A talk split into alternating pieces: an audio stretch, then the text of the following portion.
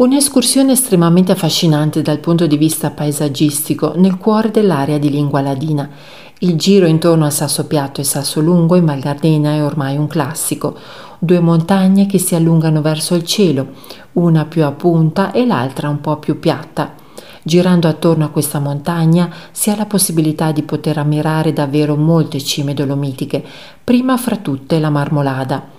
La prima parte dell'escursione è rivolta a nord e si può scrutare l'Alpe di Siusi e Val Gardena con le Odle. Poi, procedendo verso ovest, si apre il panorama sullo Sciglia ed infine al ritorno, rivolti a sud, ci si affaccia sulla Val di Fassa, con tutte le montagne che la circondano, Catinaccio, Marmolada e Sella.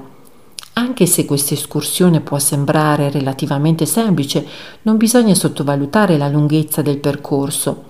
Il tour alpino è fattibile, adatto agli escursionisti che amano le alte vie. Il giro d'anello in quota si può fare in entrambi i sensi.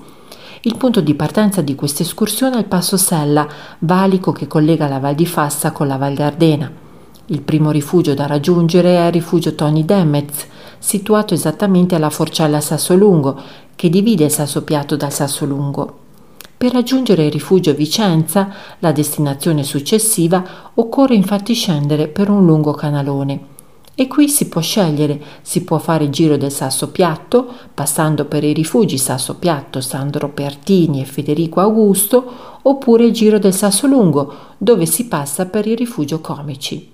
A voi la scelta.